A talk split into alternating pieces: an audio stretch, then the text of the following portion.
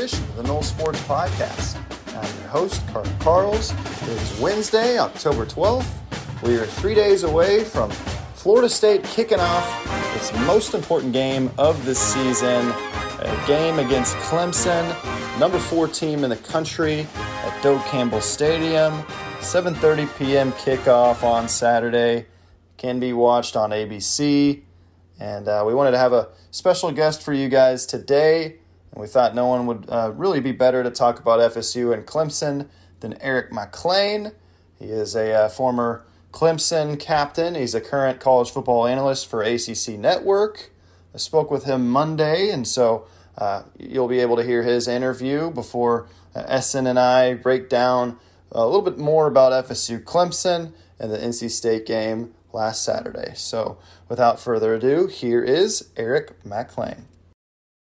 Okay, we're now joined by Eric Mac Lain with ACC Network. He is a former uh, Clemson offensive lineman, former captain for the Tigers. Thought it'd be great to have him on this week for Florida State uh, Clemson. Uh, Eric, before we get started, man, we were just talking. You're you're a new dad. How's that? Li- how's that life treating you? Yeah, come on, man. It, has been really cool. It's been really cool. There's certainly been uh, some luck involved. She's sleeping really well. She's eating very well. Uh, but just to, to watch her grow and to change each and every day has, has been so much fun. And we actually, uh, probably TMI, but we, we had a little appointment this morning and just to see how much she's grown already, like the two week appointment, uh, you know, height and weight, it's just, it's crazy. It's very cool. And it's, it's been a ton of fun. Awesome stuff. Well, uh, now to the non important stuff. Uh, Florida State. Um, coming off a, a crazy game, uh, I was there in Raleigh uh, to watch it at Carter Finley Stadium, which, uh, man, it's like a house of horrors for FSU. They just can't seem to, to get it right there. And 17 3 lead that, that they end up blowing. What did you think of it when, when you were watching that game, and, and what's your kind of key takeaway? Yeah, really. I mean, it, just the fact of how you know it was a tale of two halves, and, and you know Florida State came out swinging and, and looked really good. Could, could run it, whatever they wanted to do, um, and then you know defensively causing so many different problems. You know, for NC State, for Devin Leary, and, and those guys couldn't get anything going, and so we're sitting here like, that gum. You know, Florida State's about to run away with this thing, um, and then and then halftime happened and, and, you know NC State came out of that locker room, and it felt like just the, the team switched helmets or something, and, and the guys you know just just came out looking really confident, played at a very high level, um, and, and, defensively for NC State, which opposingly offensively for, for Florida State, I just thought they they just didn't look right. FSU just couldn't get it going, guys. On different pages, you saw a couple of picks, you know, from Jordan Travis, which has been very rare, you know, this year, having only thrown one you know, before that game and just the way that it happened and, and, you know, guys on different pages. One maybe was, was a silly decision, maybe a little bit of a force, but, you know, the second one and to, to kind of, you know, in the game, they're going for a touchdown FSU to, to win it. And, you know, Mycah Pittman's running like some type of deep curl or, or comeback and, you know, Jordan Travis is throwing like a spray fade and just two guys completely, you know, on different pages. And I think that kind of summed up the entire second half there. And, and so it, it was a weird ending um, you know, two losses back to back for the Noles. I know that hurts, but you know, I, I, just have to think with the culture that's in place, the identity that's in place, these guys are, are going to step up and certainly be ready for this game because this is a this is a big one this Saturday. Yeah, you know, watching Florida State this year, I, th- I think everyone has undeniably come away with the take that there is progress here. This team looks yes. better than where they've been. But you've also seen these moments of like it's almost like the old Florida State team comes out. You you see them come out against LSU and they're killing it, and then and then they're they're kind of giving up a lot of stuff at the end, and then Wake Forest they've got all these penalties and and and uh, just kind of self inflicted errors is probably the best way to put it. So where do you feel like that may come from? That some of these moments where that old Florida State kind of shows up is is that just a this team still trying to handle success and still trying yeah. to kind of learn what it is to win and close games, or you know, is it coaching? What what kind of is that? Yeah, no, I, I think it's certainly it, it's a process to you know understand and learn how how to win, right? And, and I think that that actually Coach Bowden said it, you know, way back in the day, is that you know kind of the, the circle of you know becoming a great team is you get blown out, you know, a year, or a couple years, then you start losing, you know, close games, and you start winning tight games, and then you know you start blowing people out, and, and so really, you know, Florida State right now is in between that losing close games and winning close games and, and this transition that you know they're trying to take that next step forward you know to, to ultimately getting back to where they were just such a dominant force you know in college football not just the acc and you know so i, I think with that you know it's it's it's easier for, for us as players, myself being a former player, to you know revert back to, to maybe some old habits when adversity hits, and and you know when your back's against the wall, then maybe you know you, you kind of forget all the, the progress that you made, and maybe there's an extra shove, or maybe you know there's an undisciplined play that sneaks in there, and you, have really seen that these last couple of games here that ultimately led to you know Florida State losing those football games. Yeah, and um, I guess just kind of going back to that decision, that that play at the end of the game. You know, I think FSU fans, it's kind of hindsight's twenty twenty, right? I mean, your kicker is not performing super well at the time. He didn't make the forty seven yarder earlier in the game, but yeah, I mean, it's it's kind of like you you want to go for it, but maybe you don't want to get your five foot nine smaller receiver out in that kind of situation. But it might just be a matter of what the quarterback, you know, making making a uh, mistake or making the wrong lead. It could be the receiver. Just seemed like there was a combination of things that that could have gone into that.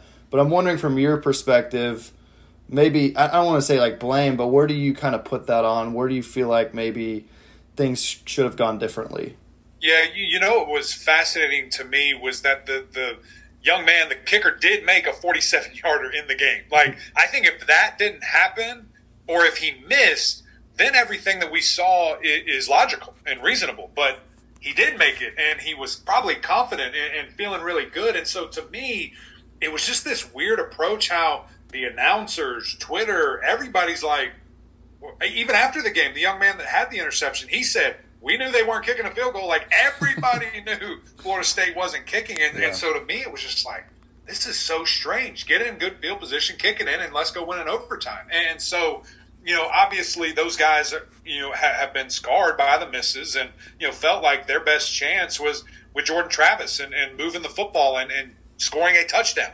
Uh, and, and I just think at the end of the day, if if that young man wasn't confident already now, not even giving him that situation, I mean, he might be done for the year. I hope you don't need any kicks moving forward because you know we're not going to that guy. And so you know it was a really strange deal. And then of course the the the miscommunication on the throw and the interception, and, and even just like you said, the personnel throwing it to you know a five nine guy. Love Michael Pittman and, and think he's a heck of a player, but let's throw it to our guy that's six foot seven and can run and jump like a deer. Like that just makes more sense to me. And Johnny Wilson, and so it, it, it was strange. I, I, hated the way it ended just because it was kind of like I don't know. It, it, was this anticlimactic. Oh well, there's an overthrow and it's a pick and it's over. Uh, but but opportunistic from NC State and a heck of a play. And uh, you know, at the end of the day, that, that's why college football is so great because crazy, unpredictable things like that truly happen. So one thing I want to ask you about is something they've talked about the last couple of weeks. Uh, you know, Coach Norvell said this, that the players have said they felt like they were pressing at times, they felt like they lacked focus, and that that's kind of been the reason for some of these, you know, struggles. Um, and, and then you, you look at Clemson this Saturday, and they always have the target on their back now. The number four in the country, undefeated, number one in the ACC. From your experience playing for Clemson and just watching them throughout the years, is do they usually get the best out of other teams? Is this one that you know it's kind of that team's Super Bowl, so that focus will be there? And do you do you expect Florida State to come out and and kind of be you know play with that extra kind of uh, I guess inspiration? Yeah, no, no, I don't think there's any question about that, man. Anytime that you're, you know, just one of those programs, one of, one of those elite of the elite, and, and Florida State dealt with that plenty in, in the 90s and early 2000s there, where it doesn't matter who you're playing. they are, are that's the biggest game on their schedule. They've had it circled, they've had it double circled, and you know it's NFL tape. Those guys have to ball out individually to if they want to get to the next level, and and so yeah, it, it's the biggest game on anybody's schedule. When right now in the ACC, when they see the Tigers coming to the town or going to their place, and so you know, for FSU and, and to, to, to, go back to the original statement that you made of you know, guys being a little distracted or, or, this and that, that should not even be close to a factor in this game. That, that should be so far in the rear view mirror that you know you, you know exactly what you're getting into. If you're an offensive lineman for FSU, this is the tape you get drafted on. How do you perform against one of the best defensive lines in the country? If, if you're that secondary, Jammie Robinson and and uh, Keem Dent and and you know just some of those younger cats at, at DB, um, that's where you make some noise. This this guy has two picks on the entire year. Go get it. You know, go go make it happen and, and shut down you know some of those big tall wide receivers. And so for me, man,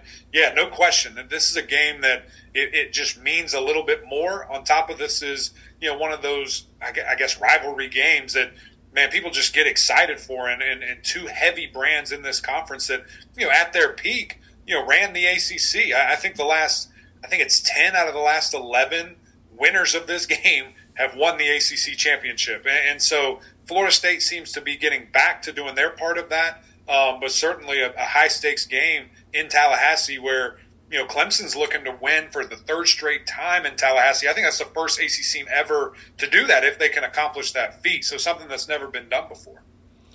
Yeah, and when you look at this game, uh, I, I, guess maybe what what initially stands out to you, storylines, matchup wise, what are kind of the big things that that stand out to you?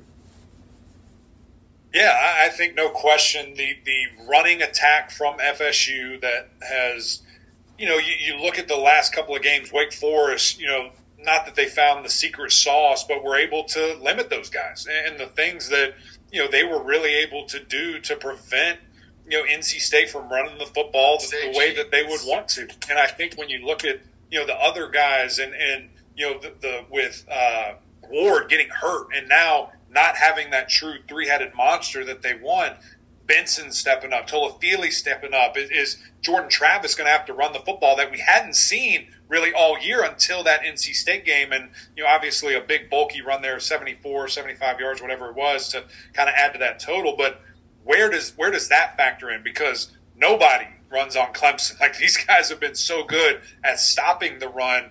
Do you have that, you know, secret formula to get that going? And if you don't, what's the answer? You know, can, can, Jordan sit back there and throw 40 plus passes if he needs to? I think the answer is yes to that. Now it's it's not great coming off the, the confidence game, throwing 50% and you know really not being able to get anything going in the second half like they were at NC State. But throw all that out the window. I know that's going to be far behind him, and he's going to be locked into this one. On the other side, I think it's kind of what I alluded to that FSU secondary, especially with with Jammie and Keem against DJ Uiagalelei and these receivers. You know, we, have seen him and, and those receivers not be on the same page at times. Now, they certainly have played way better these last three, four games than they did to start the season. But how difficult can he make that? Can Jammie bait, you know, DJ into throwing maybe some of those passes and, you know, getting those extra opportunities for his offense? Now, b- before I ask you about DJ, because he, he's someone that really stands out to me, uh, just with how much he's improved. But uh, before we get into that, I want to ask you about that defensive line because I think earlier today, Bryan Bresee posted something on Instagram. I, I, can't remember the caption, but you know that's how players announce that they're coming back now. They'll they'll just put something on Instagram and say, "Oh, whoa, okay, I guess this guy's playing." Uh, and then Xavier Thomas coming back. Then you look at FS, the FSU side of things, and their their offensive line's getting healthier. But as you mentioned, Treshaun Ward may not be with FSU. He posted a picture today on Instagram uh, of him and what looked to be in a in a hospital bed. So um, obviously, the run is a huge factor in the FSU's offense. But when you look at what Clemson's been able to accomplish this year, what is it that makes their run D just special, and and what would having Bresee and, and Thomas back do for them? Yeah, um, you know, first thing I want to address there is is the injury news. Like, can we just get a uniform rule similar to the NFL, not as detailed, where we just know if, if are you playing, are you're not playing? Is a guy hurt? What's the deal? If, if we have to go and scour Instagram to find injury news, it's it's crazy. It's crazy, and, and that's you know, kids are leaking things that coaching staffs are probably like, "What are you doing? Delete it, delete it." Uh, so it's just nuts, and it, it's funny. I always think about that. With we never know who the heck's going to play and who's not, but you know, certainly looks like you know, Bryan and, and X Man are going to be back. And, and, that's huge for Clemson because when you look at Xavier Thomas, Tyler Davis, Bryan Bresee, and Myles Murphy and, and how great of players they are, they've only been together on the field for like 25 snaps in three years. That, that's crazy to me when you look at this injury. And, and, you know, is this Florida State game? How many times will that happen? How many times will all those guys get to play and play together? And, a little bit of a perfect storm for FSU, of course, with one of your best players being hurt uh, and, and, Clemson getting healthy at the right time. So, you know, I think that when you when you look at those guys, it, it's a mismatch problem. You know that they have gone into bear a lot this year. Where what does that mean? It, it basically it means your your offensive line is one on one. That you can't double team. There's no help. You have to beat your guy, and, and Clemson feels like they can beat anybody in the country when, when they do that. And so those one on one matchups really matter. The good thing for FSU is Jordan Travis is special. He's so elusive. He, he's a magician back there. You think you got him, then he's 30 yards downfield, or he's extending a play and hitting his great wide receivers down the field. And how explosive this offense has, has been this year, one of the best in you know the country, the best in the ACC, I think, in regards to offense and receiving core. And, and so it's going to be something that people need to pay attention to. Would not be surprised you know, to see some Max Pro, to, to leave some tight ends in, or a bunch of quick game screen game. DJU, I, I've got to be honest. I when I'm a Texas guy, I was all in on the Cade Klubnik train. I was like, man, this guy's going to be amazing. It's only a matter of time before he comes into the game. And, and you know, you saw the spring game, you saw what he did at the end of Georgia Tech. You're just like, man, this guy has it. And then here we are, you know, several weeks later, and DJU is, is just playing really well and, and looks like a totally different quarterback from last year. And I, I wonder what stands out to you about just maybe the improvements he made in this game. Yeah, well, I, will admit I was on that train too, especially after the, the Georgia Tech game. And, and just, I mean, it, it's crazy. You know, for, for any fan listening to this, if, you want to see just the, the, the magnitude of this transformation, go and watch Clemson versus Georgia Tech and, and see how – like last year that game was. It truly looked like 2021 all over again for DJ. And then the next three games, he evolves into this amazing passer where he's dotting guys downfield 40 yards like it's no problem. And and so, you know, to me, man, just understanding, okay, the, the quarterback is the hardest position in, in all of sport, right? That you, you impact every single play. You, you control, you know, an entire game. And, and so what's what's the most important factor of that?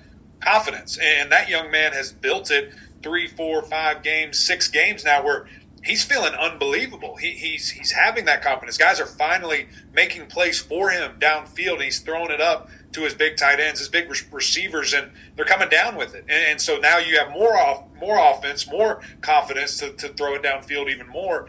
On top of the run game, I mean, the, him running the ball against Georgia Tech was terrible. He averaged one yard a rush, and he ran like 15 times. Since then, he's averaging close to six and a half, seven, and, and it's just it's a totally different looking guy, man. So the story, the the storm that he went through to get here and, and to come out on the other side, one of the best players in the conference, soon I think to be one of the best players in the country as he keeps going. It, it, it's just amazing to watch, and, and so you you got to give all the credit in the world to him uh, but also his head coach and Dabo Swinney, who never wavered. I mean, we go back and watch interviews and read the, the press clippings where he said DJ's our guy. He's always our guy. This guy does this, that, and this and that. And we might not have seen that because in the games a year ago, that wasn't quite the, the deal, or there was so many other factors. Now it's finally come to fruition, and got to give a lot of credit for him and, and keeping his quarterback in a great spot mentally. So one thing that stood out to me about Florida State and, and, Clemson when I look at these two programs, just philosophically, they're both on the total opposite spectrum in terms of the transfer portal. With Florida State, yeah. they're like, "Gimme, let, us get all the transfers we can get." almost every position, their best player is a transfer. And then Clemson, I mean, I think they've started to show maybe a little bit more interest recently, but for the most part, uh, not much. And I think with both, people have questions. With you know Florida State, they they say, you know, how is this sustainable? How do you build a roster with these short term guys? You got to recruit in high school. With Clemson, it's like, hey man, why not get this quick fix? Like everyone's doing it, so why why don't you do it? So I'm wondering how how you've kind of seen both programs deal with that, and if you think that that is a sustainable model for both programs to do. Yeah, you, you know what's fascinating about that is I, I remember after the, the LSU championship game where, where Clemson got beat pretty handily at the, at the end of the game there, and LSU you're really separated, and that was a team again full of transfers and in this new world, and you know Dabo so strongly against saying you know we're, we're just not going to do that. It's not what we do. You know we build and we go get our guys and we develop, and I remember after that everyone saying that it's over. Like he's not going to adapt. They're never going to be back. They're not going to be this and that and then I look this year and, and how well Clemson is playing, and I look across the board of how many young, impactful players are starting, not just playing, are starting. You have a true freshman at right tackle. You got a true freshman out at, at wide receiver. You have a true sophomore starting who started last year as a freshman at running back. Freshman and sophomore all throughout the defense. And they just know what they know and they trust their eyes, they trust their development, and they'd rather do it from the start instead of having to go and get a guy who's been somewhere else four years. You have to reteach culture, you have to bring him in, change him to, to your program. They'd rather do it their way. And, and I think what's so fascinating about it is they haven't really missed a beat. And I know you could sit and point at last year maybe, but you know they won 10 straight games or 10 games for the 11th straight year and you know the sky was falling. So the culture and, and the the mindset, I think at Clemson is just fine. On the Florida State side, obviously it's showing that it's working. You know, from those guys going from 0 and 4, you know, to start the season a year ago to now, you know, jumping off to one of their best starts that they've had since like 2016, 2015 that they're doing it. The sustainability piece is interesting to me, Carter, just because you, you are having to put in so much just I guess extra work because truly when you bring in ten offensive linemen, five wide receivers, like you're, you're totally teaching those guys from scratch from day one instead of having all these older guys kind of you know bring on the, the younger cats and, and how we really do things. But it's working. Keep going. Keep doing it. And, and until you know you get to a breaking point I'm, I'm sure there is a perfect world of you know we, we want to hold about you know 10 transfers and then the others are going to be high school developmental guys. But it's working for each program, and uh, you know I'm, I'm, not knocking either one of them.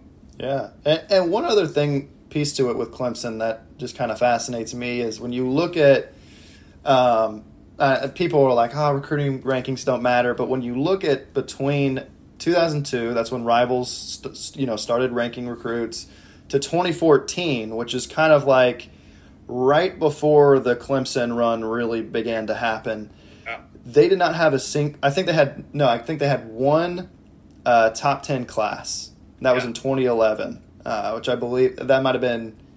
Oh, is that you? Yeah, that was you, huh? Yeah, yeah. That, that, you were part of that. So that's right. Come on, I forgot there was no video. I should have said that. Let's go, baby.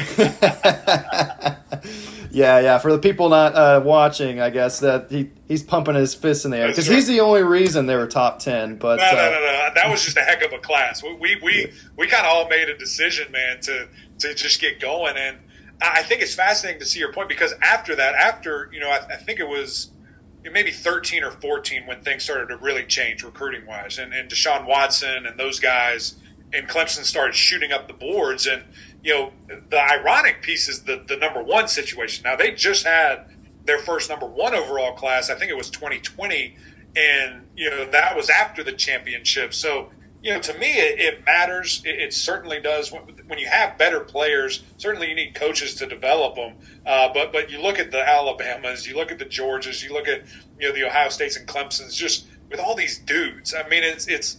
I'm not saying winning is easy ever because it's not but it's certainly easier when you have those type of caliber athletes year in and year out. Right. So that that rise though to you essentially become an elite program without elite recruiting, essentially, right? Right. And does that just speak to hey, they had Deshaun Watson, they had Trevor Lawrence, and then obviously some other really good players around them? Or what does that kind of speak to that they were able to break in without having, you know, number three, number four, number two class, you know, back to back to back? Yeah. Well, I think it, it kind of similar to what I said about the transfer portal. Like they they trust their eyes and, they trust what they see. They go out and, and get those guys and develop. Them. I mean, I think you know a couple of the best examples of that uh, for, for recent memory, and, and you talk about impactful players in the NFL right now. Grady Jarrett was a two star. I, I, think that that you know Clemson beat out like App State for Grady Jarrett, and who was a part of that 11 class with me.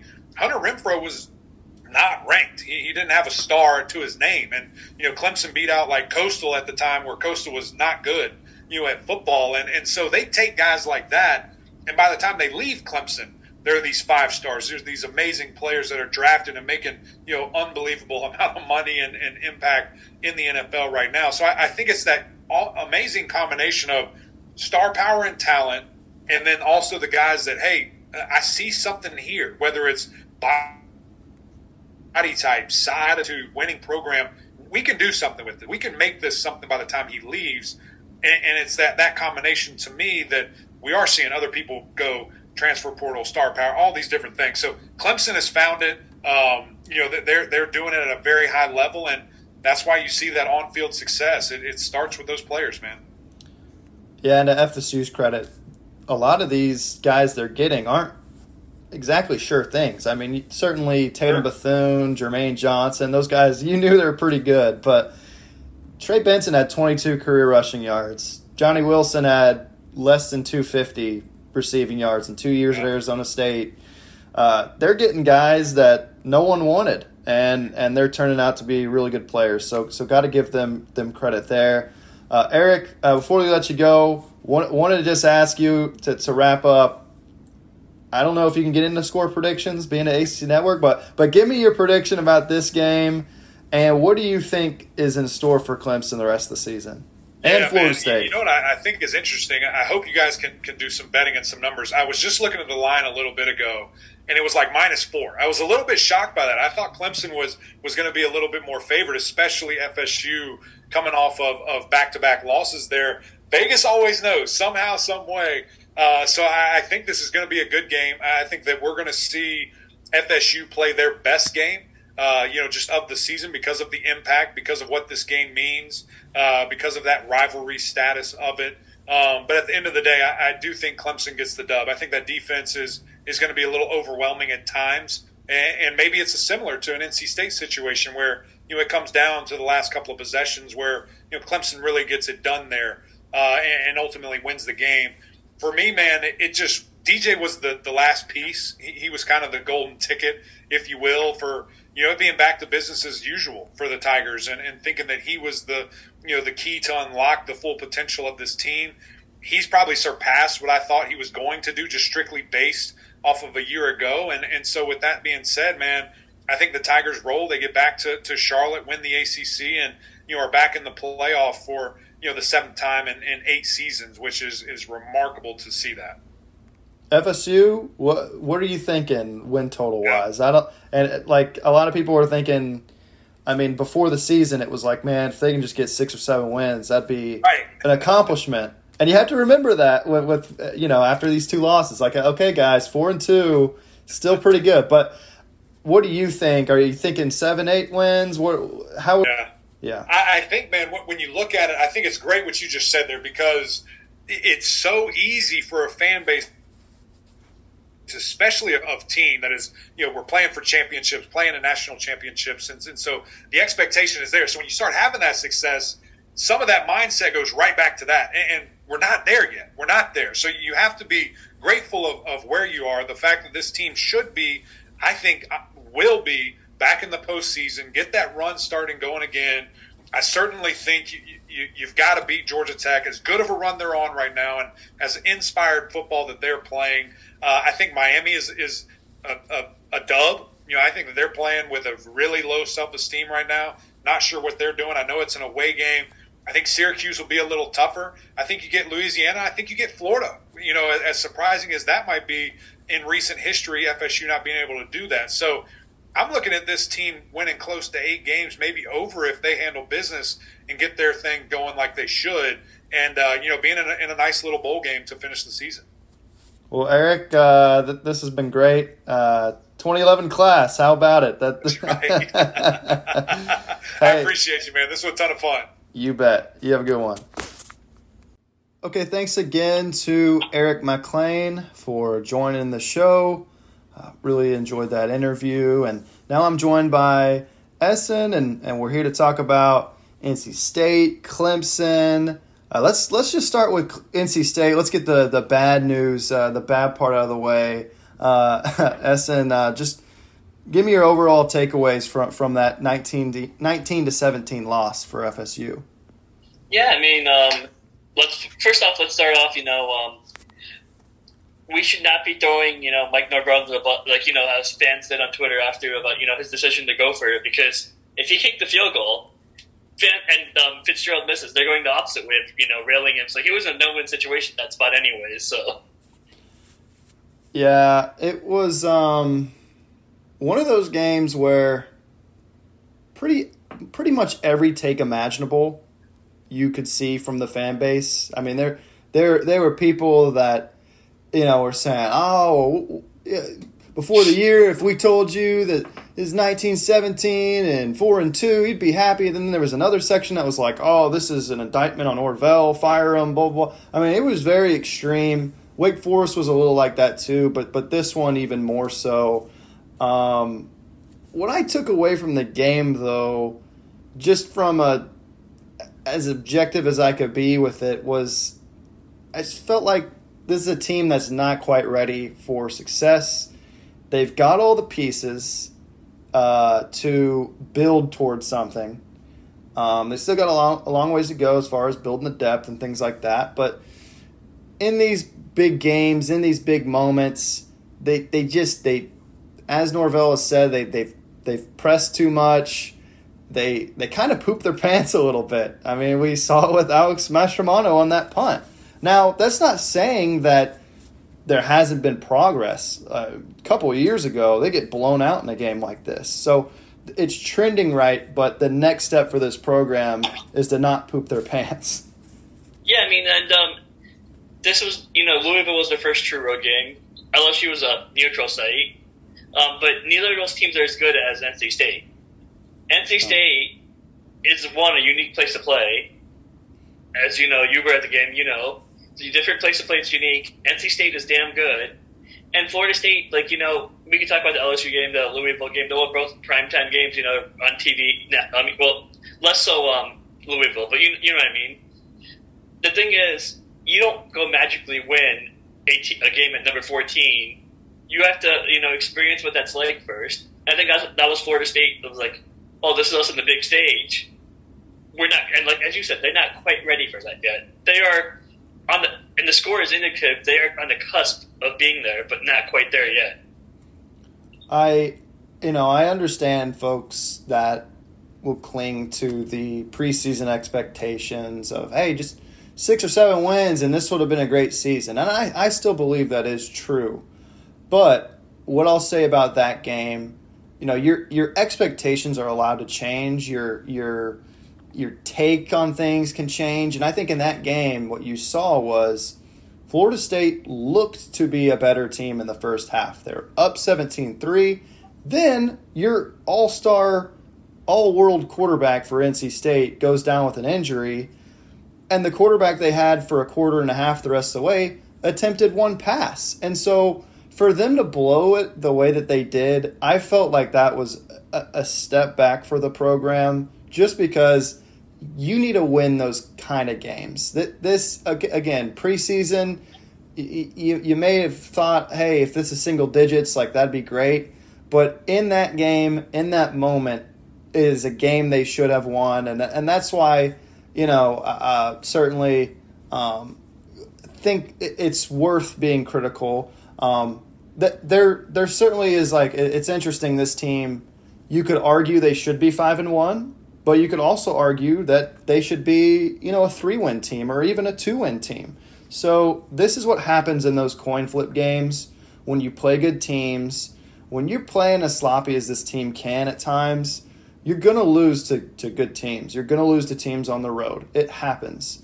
Uh, so again, next step for the program is is you know being ready for those moments.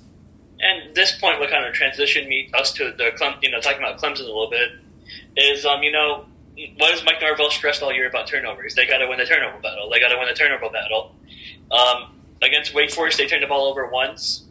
Did not um, did not force any turnovers. Last week they forced a turnover, but they turned the ball over themselves twice. So in the past two weeks, they've lost three to one. Um, and this is um, you know moving on to the Clemson game now is um, a point I brought up um, in, um, in our, my opponent preview is a key to the game is Florida State has to start forcing turnovers. They have to. Like you know, they um, I think they've um, forced four fumbles all year, and believe let me pull this up. Uh, or they forced two fumbles all year, and they've recovered. Um, they, and they've had four interceptions. So at some point, the defense has to make a play against a team like Clemson, like a team like Wake Forest, a team like NC State. You got to put your team in short fields. It, um, the special teams has done a better job of late, but that's one aspect of the game. You know, the defenses, yes, they were doing um, you know a little better um, with points, not giving up touchdowns, but at some point, a turnover is helpful as well. Yeah, and I think a, a, guy who seemed primed to get a lot of turnovers this year is Jammie Robinson. And up until the NC State game, hadn't had one. And then he got that pick. Maybe he should have dropped it, you know, in, the, in that situation. But uh, no, I, I, think he is someone you'd like to see get going a little bit more. And when we talked to Adam Fuller uh, on Monday, you know, kind of sounded like, hey, we're, we're going to use this guy as kind of a team player. Kind of like, hey, we're, we're he's going to be in certain situations where he may not be put in a in a position to get that turnover if it means it helps the defense more. And and I don't know if I quite agreed with that. I mean, he was talking about how hey, you know, the ball will eventually come to you. Um, I don't know. I, I think Jammie Robinson, when you got a guy like that, you got to put him in those situations where you can get those turnovers and, and he can be in more positions to make those plays. Because it hasn't seemed like this year he's been in a ton of positions to, to get that uh, kind of you know have that impact. But um, as far as this overall Clemson game, uh, you, you brought up the turnovers. What, what else kind of stands out to you, Ehsan, just just about kind of overview of the storylines and kind of what it means? Number four team in the nation coming to Doak Campbell Stadium. I mean, I think we've talked. You know, going to talk about DJ and you know how he's done. He's improved as a, um, much improved as a passer. But the thing I, am doing the research for my article is he's actually improved as a runner this year as well, and part of that could be attributed to you know he tore um, I don't want that tore, but um, he sprained his MCL last year um, against Louisville and was not the same. That that was like in November, so you know there's a few games after that. So he is already um, he's run for 311 yards this year. His career high before that was 308. So and he's averaging about 4.8 yard, 4.6 yards I think per carry. Last year is at 2.9.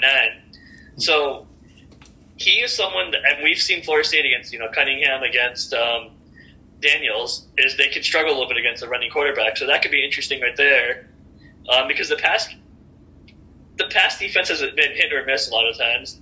They could do well, they could you know, but um, it is it is it, um, that is something that's a concern for me. Obviously, then you have the running backs against the um, defensive line, offensive line against the defensive line. There's a lot of interesting matchups that I just feel like Clemson has a pretty good advantage. I don't know about how you feel about that. Yeah, the thing about DJ, you hit it right. The we've seen what Daniels did. We saw what Cunningham did.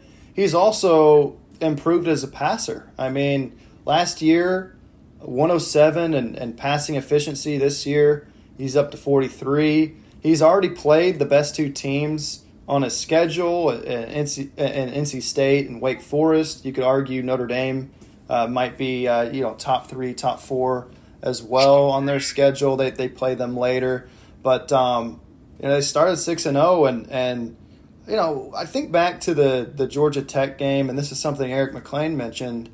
It was another. Ooh, I, I don't know about this guy, and ever since then he's he's really come on, and and you know like I said said with Eric. I thought Cade Klubnik might be the starter in this game coming into the year not only has DJ proved that to be way wrong, but he has earned, you know, uh, kind of a, a just recognition in, in, all respects running, passing. Uh, I know losing the 30 pounds also helped him uh, this offseason, but Clemson's a team now where you look around the country and you see a couple of the big powers have some down years, and you think this is probably a year they go back to the playoff. It, you know, the ACC, they've, they've already beaten NC State, Wake. The Coastal is an absolute mess. Um, so it's it is possible, but FSU could definitely be their biggest challenge left. And uh, the fact that FSU, I, don't know if you were surprised by this, and they're they're only a three and a half point dog against Clemson. Did that surprise you at all? Actually, that's um, I, I hadn't even seen the line before. That's kind of surprising, especially um, a little off topic, but Tennessee was a seven point underdog against Alabama, but that's a you know different point, you know. Um, yeah. So that's kind of surprising to me, but because I would have said Clemson should be around the seven point favorite, but I guess the home factor and um, but I think we should talk about you know Clemson's getting a couple players back this week. Um, yep, yep. They're they're bringing back their whole defensive line is what Dabo Swinney said uh, on his call-in show Monday. Bryan Bresee been out the last couple weeks. Xavier Thomas was out the, the first five games with a, a foot injury. Comes back last game against Boston College plays six snaps and he gets two sacks, four pressures, and a forced fumble. Now, Boston College's offensive line, not very good, but in six snaps and you're limited, you're, you're having that kind of production. Uh, that that's certainly uh, uh, uh, scary. And so Clemson's D line, they're number two in the country against the run. They're number one in the country as far as running plays of 20 plus yards allowed. They've only allowed one all season. And you look at the other side of the ball for FSU, and Treshaun Ward may not play. Uh, so, going to be interesting. But, uh, you look at this matchup, you know, we talk about the D line, talk about Treshaun Ward, went down with what looked to be an, a, a you know, looked to be a, a collarbone injury.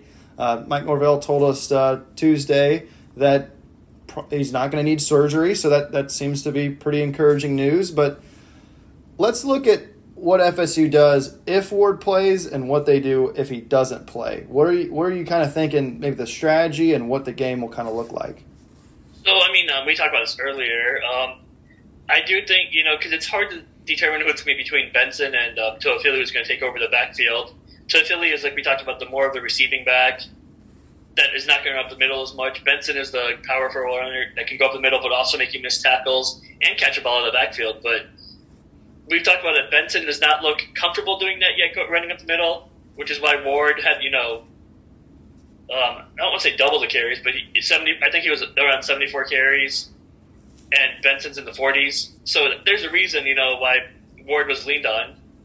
So I think uh, it might be a hot hand approach, is like, you know, who gets hot. And that is the way we could see the freshman a little bit more. If Rodney Hill comes in and breaks off a 10 yard run, then breaks off a five yard run, and is a more consistent runner, that is one way we see the freshmen more. You know, the ball security is an issue against a older, uh, against a talented defensive line, but I think it's going to be a hot end approach of you know who's going to whoever gets hot.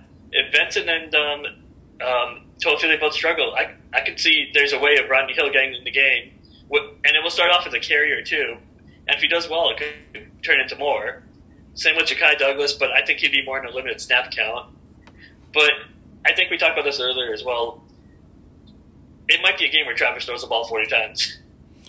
Yeah, I, uh, you know, it's worth mentioning FSU doesn't let us uh, or anybody in the in, in the local media report on injuries. We, we can't talk. We, we can't say, oh, Treshaun Ward practice day. Like we can't talk about that. Um, I know we get questions about that sometimes. Um, and, and we can if Norvell tells us. Like today, he told us, hey, Ja'Khi Douglas is back. He practiced today. Uh, he's he's available to play Saturday, uh, but but whether Ward will play, uh, we'll see. Now, what's interesting is you look at some of the gambling sites that do player props. Look, was just looking at Prize Picks, and no, normally the only running back they ever have for player props is Ward. Well, this week they only have Benson there, so that may tell you that they they know something. But um, so yeah, it was Trey Benson. I believe it was 42 and a half rushing yards. Um, you, you, mentioned who they lean on. Um, I was honestly a little surprised how many Rodney Hill questions we had at the, the, the press conference today. Um, and even Ja'Khi Douglas. I I think those are two guys that if if they had more than a combined five to seven touches against Clemson, I'd be a little surprised. I think it's going to be Benson primarily, Toafili as as the complementary change of pace back.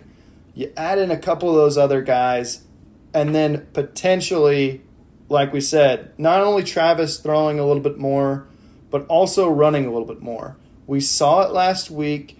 He started to run a little bit more. He had a lot of success with it. He no longer is wearing the, the knee brace around, around his left knee, and he's more and more comfortable with running the ball. So maybe this is a game where, and this happens against good defensive lines. When you face a great defensive line, you got to be a little creative with you know jet sweeps and running the quarterback. This could be a game he gets up to you know 15 carries and maybe none of the other guys get above 12. So that, that's kind of how I'm thinking the game will go uh, if they don't have Ward. Um, but yeah, it's it, it is a little bit of a guessing game. Yeah, I mean, let me um, clarify. I don't think Rodney Hill's getting more than four or five carries at most. You know, yeah. I'm saying if the one chance he has, is if he ha- if he has a, you know a hot start, and Norvell's not going to Norvell's not going to keep the hot hand off the field. Is, you know what I'm saying? Yeah. And I don't anticipate that happening because this is a very talented Clemson line. I think more like like you mentioned, Travis is going to have a few runs. Um, I would not be surprised to see some screens of Mycah Pittman. Yep. Let him get him involved on the in the um, um, in the screen game. Um, a couple jet sweeps because you get Mycah Pittman in the open field. That's dangerous. You know, that's we've talked about it. That's one of the best players, and that might be the same way they get Douglas in the game. I think Douglas's snaps are going to be more meaningful. He's, if he plays 15 snaps, on half of those he's touching the ball. Right. Yeah, it could be Darian Williamson where it's almost like hey, you're getting eight plays, but they're specifically schemed toward you. You know, a jet sweep or oh, you're you're you line up as a running back. Maybe you're in a two back set and you, you motion to the slot. You know, something creative. I could see that happening because this is his first game of the year. He doesn't probably have the stamina to withstand. Oh, I'm getting 40 snaps this game. There's just no way. Um, that that's not how football kind of works. So I'm thinking that he gets a limited thing. Rodney Hill, true freshman, you know, it's not a guy you want to put in a spot where he's having to pass protect and and, and having to you know catch Xavier Thomas off the edge. Um, Trey Benson, I think, is the guy you lean on just because he's the most talented guy in the group. The problem with him is um, he has been a little bit hesitant at times. I feel like. Um, and you look at the you look at just this running back group against the best defensive lines they faced this year. NC State, LSU, those are the best D lines they faced. Toafili and Benson combined for 71 rushing yards on 26 carries. Not not a lot of great, you know, uh, yard per carry uh, number there. So it c- kind of um, interested to see not just if if they can kind of break through, if there will be a hot hand, but also will FSU trust them enough, or will they be airing it out and leaning on Travis's legs a little bit more? And I think you mentioned, you know, um, Philly had a long run of like 10, 12 yards against NC State. Benson broke out for a 26 yard run, I believe it was. Yep. Yep. So, and that's where most of the yards against NC State came. And that's something that um, um, Atkins pointed out is like, yes, our running backs need to be, you know, they get the home runs, but they got to be more consistent in getting the yards. Yeah. And that's what Treshaun Ward was. Treshaun Ward, you know, would have a few big runs, but he was at he was the um, at six point eight yards per carry because he was more consistent getting more yardage. Um, Benson, mm-hmm. as he started facing more t- um, tough competition, has gone down from like he was at twelve at one point to now six point four. So yeah. Yeah, I, what I love about Ward is, you know, and he, yeah, you mentioned he leads the ACC in yards per carry. He is exceptional at patience and waiting for blocks to set up in front of him. Very shifty guy as well, and that helps him. But w- what he does is he waits for the hole to, to you know to open. Whereas I feel like the other two guys, they still have a little bit of room to grow in that way in, in terms of vision and patience. Trey Benson's got all the skills. He's got the size, he's got the this breakaway speed, the elusiveness. He breaks tackles like crazy. It's just about, you know, being more of, of a having a better feel for the game. It, it, kind of what I think. But you said it. Maybe it is a hot hand approach. If Benson struggles and Lawrence Toafili is is really performing well, maybe you lean on him a little bit more. Yeah, because it's not just about breaking off the big runs. Yes, those are big important against Clemson, but you got to get three yards, you know, four yards on first down, three, four yards if you're running on second down. Because if you put um, um, Travis uh, behind that offensive line against that defensive line on third and seven, third and eight, third and nine, third and ten behind the chains and all, you are in trouble. It's gonna be a long day. Yeah, every third down until the last drive in the second half. In the second half, every third down until the last drive was third and seven or longer. They were really behind the chains. No, no third and manageables. Um, but and before we get to predictions, I want to talk about Jordan Travis here. Um, you know, that, that, this is going, going to need to be a bounce back game for him. Last week, he had the two interceptions, 50% completion. Um, don't think it was all on him. I, th- I think the receivers kind of let him down. And I know Mike Norvell said that he counted five drops, but PFF had three. Yeah, PFF yeah. had three, and um, but you look at the the passing efficiency, probably the most reliable stat. It was the second worst of his career out of the 19 career starts he's made. So certainly in need of a bounce back game. You look at Clemson and their secondary struggled against Wake Forest.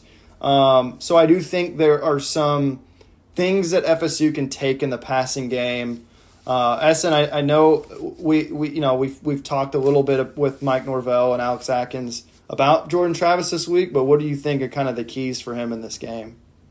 I think he's got to you know talk a Tate a little bit and throw some 50-50 balls to Mycah Pittman. I mean, not Mycah Pittman, um, to Johnny Wilson like we saw against um, you know that Tate did against. Yeah, no more, um, no more 50-50 to Mycah. more 50-50 to Mycah. We see how that's turned out. Um, so 50-50 balls to Johnny Wilson, some to Poitier, get him in the game a little bit more. He hasn't been as involved, and he won that 50-50 ball against you know um, Duquesne back, you know. But throw some 50-50 balls because that's that's where Wake really tormented um, Clemson. Yep. Is on those one-on-one 50-50 balls. If you get that matchup, take advantage of it. Johnny Wilson, yes, he dropped a couple balls, but as we saw in practice today, he was more determined than we've seen him in a lot. You know, he was he was locked in and he's ready to go. So I want to see some 50-50 balls to Johnny Wilson. And that's my biggest thing is would you rather jump would you rather run into a brick wall or would you rather throw it to your six seven dude? Like that's my thing. This game you, you got to try to run the ball a little bit, but I think you just you you'd be creative with jet sweeps, quarterback runs, but you throw the ball more than you have. They have been running the ball a little too conservatively on early downs. I'd like to see them get more aggressive and like you said, target Johnny Wilson, man. I mean, I don't like when you go three straight drives and you haven't targeted targeted him once. You got to get the ball in his hands you got to put them in a position to succeed as well. Think back to the last play against NC State. Why isn't he the guy getting that opportunity? Um, this is someone who, like, I don't think anyone would be surprised if he had a great NFL career. But if if you look and, and he's got 800 yards at, at FSU, like in, in in a season, you'll think, man, they they didn't get the most out of him. And right now he's kind of on pace for about 800, 850 yards. This should be a 1,000 yard receiver. This should be a guy who's getting 10 plus targets every game.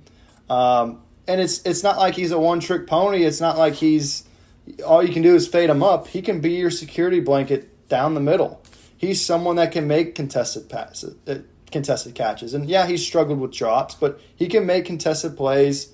Target your guy. Yeah, I think um, like you mentioned, you know, target your guy, get him involved don't underutilize him. Um, don't be don't become a trending topic like Dan Mullen was on Sunday when everyone was watching Dameon Pierce run the ball yeah. because how misused he was. You know, um, you yeah. got to make sure you know that Johnny Wilson is a weapon. Six, like you mentioned, six seven.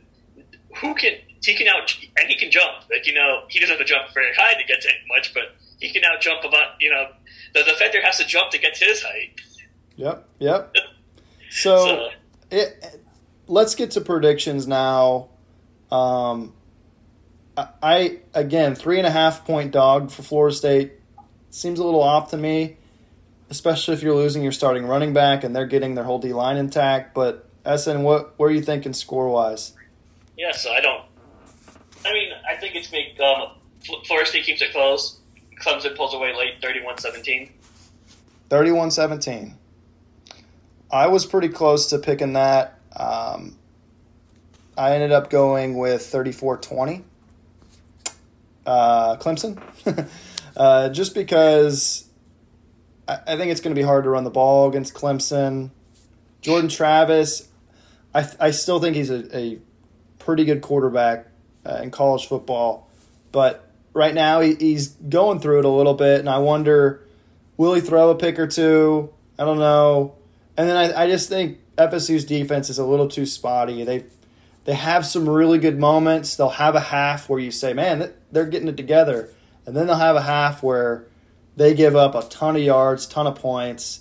And so against an offense that is playing the best it has in a while, I think Clemson will make enough plays at the end of the day. And I'll give my uh, weekly prediction because I was almost right last week. Yeah. um, Jared Verse will um, have a strip fumble. Okay.